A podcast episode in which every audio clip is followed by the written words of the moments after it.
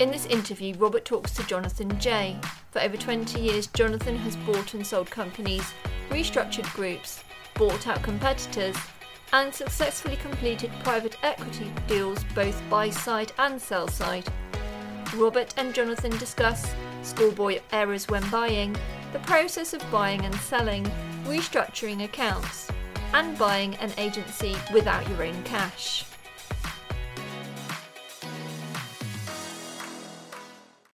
So, what are the schoolboy errors?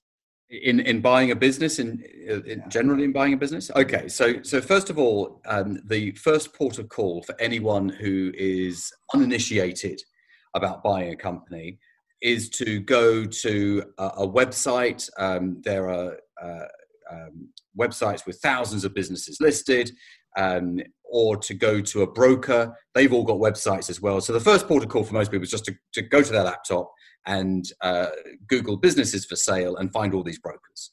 Um, however, uh, you know th- these brokers are experts in selling business, different levels of expertise. I, I, I, have to add, but but they but they know more about selling a business than you know more about buying a business. You are a massive disadvantage. The second disadvantage that you're at is that you're now in a competitive space. We've all walked into an estate agent expressed mm. interest in a property and they say, Oh, we did three viewings yesterday, you better get in there quickly with an offer. And you don't quite know whether it's true or not. But you, if you if you fall in love with a property, you don't want to risk it. Yeah. So who knows if we overpay because of that?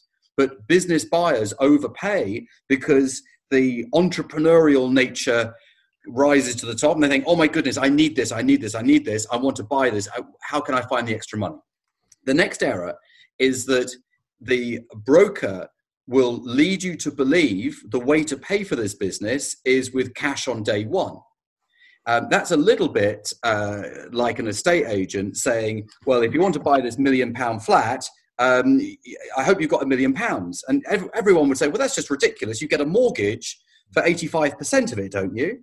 Uh, but when you buy a business, uh, all that common sense goes out the window, and people think you just got to you've got to cough up the cash on day one. Uh, well, you don't because you can structure deals in many, many creative ways. Uh, brokers don't like this because it's harder work for them, and it's a lot easier if someone rolls up with a, um, uh, you know, they've sold their house in London, um, they've got a big chunk of cash in the bank, and uh, and, and as they say, a, a, a fool and their money is soon parted, and they think, oh my goodness, right, we'll just get that money out of their bank account into our clients, and of course we get five, six, seven, eight percent of that as well. So uh, so these are the sorts of mistakes that people make. Is it's strategically incorrect right from the start. So you put yourself in a competitive scenario with someone who knows more about it than you do, who then tells you this is how it works, and you've got no, you've got you don't know whether that's correct or not, but you it sounds convincing, so you go along with it. Uh, and before you know it, they're asking you, and this is absolutely true, Rob. They ask you for copies of your bank statements. They want to see your pension fund. They want to see your your, your ISAs because you know if you're showing them the money, believe me, they will spend it for you. Uh, so that's why the people that I work with do it completely differently uh, because you know, you're, you're just placing yourself in such a disadvantaged position from the very first moment. Okay, so that's the some of the cardinal errors. So is there a is there a a five step process or a or a, or a, mod, or a model that you can work work work to? Yeah, there's a process. I'm not sure if it's five steps, but I'll, but I'll give you a I'll give you a process. So the process is um, you, you, could very specifically say, I want to buy this type of business of a certain size in this geography. But typically, what happens then is that you're limiting yourself massively. And that's when I have people come to me and say, I've, I've looked for the ideal business that I want to buy, and there's only three of them. Well, that's like saying, I want to buy a house, but I want a house that's uh, red brick, uh, that's semi detached. It's got to be in this road, and it must be on the left hand side of the street, um, this end of the street. I mean, you're limiting yourself so much. What are the chances of one of those homeowners selling you their property? And if there's only three businesses that you could possibly buy, you'd have to be extremely lucky. Now, luck always plays a part in everything, uh, but we can't count on luck to be a, a reliable strategy. So I always say start nice and wide because you can narrow it down later because you thought that you didn't want to buy. A business in Harrogate because you're based in Leeds and Harrogate was a little bit too far for you. But you know what? Once you've been over there once, you think, actually, this is quite an easy drive. It's easier than I thought. So if you limit yourself too early, then your chances of success diminish dramatically. So I would say start wide. Second thing is put together a, a mailing list of all those businesses, and you can do this from a number of sources. I mean, the obvious sources are, um, you know, all the company house data that's uh, uh, put together by Experian and um, Creditsafe and all these Yeah. people. Um, you know, Yellow Pages data.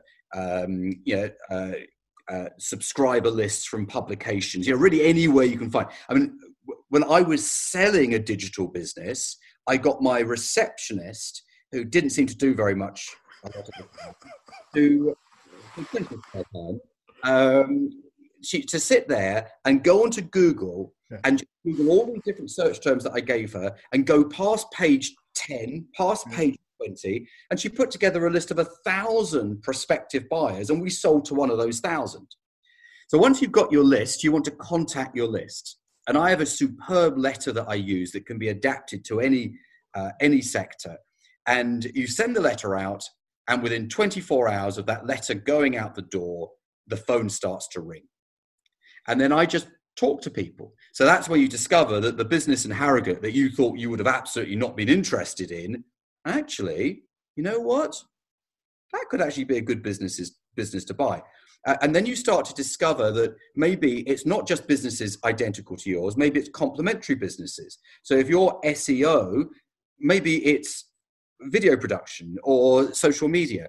So then you can start to put together a, a digital marketing group as opposed to just doing one thing. I mean, it's horses for courses and there are different strategies, but I mean, this, this is, I'm speaking quite generally here.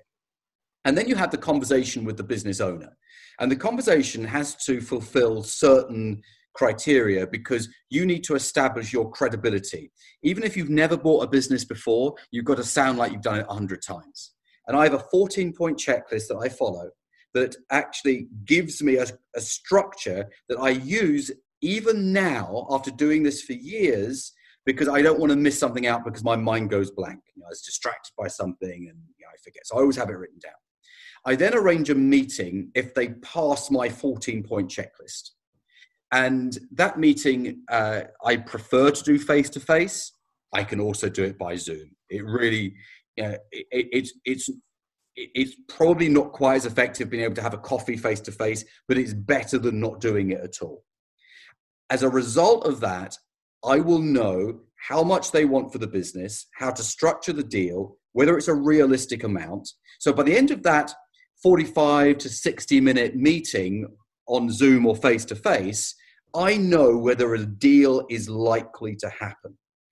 I then want to have a second meeting. So it's slightly more than five points, but I'm nearly finished. And I have the second meeting, and the second meeting allows us to get to heads of terms, which of course is the pre-contract to the the, the main sale and purchase agreement. And um, a little a little interesting thing on this, Rob, is that everyone thinks that the negotiation of the price and the terms happens before you sign the heads of terms, and everyone thinks that's where all the negotiation is. It's not true, because at that stage you haven't done any due diligence. Mm. You only know what they've told you, and half of what they've told you isn't true. So in actual fact, the heads of terms is not really designed to nail down price and terms. That comes later in the 12 week process between there and the sale and purchase agreement. The heads of terms is designed to get you exclusivity so that they aren't talking to anyone else. And that is the sort of way I like to stack the, the cards in my favor because now they haven't got anyone else to talk to. They can't because they've signed a legally binding agreement that for one pound I've bought their exclusivity for the next 12 weeks. And now it's just me and them, and all the other stuff comes later.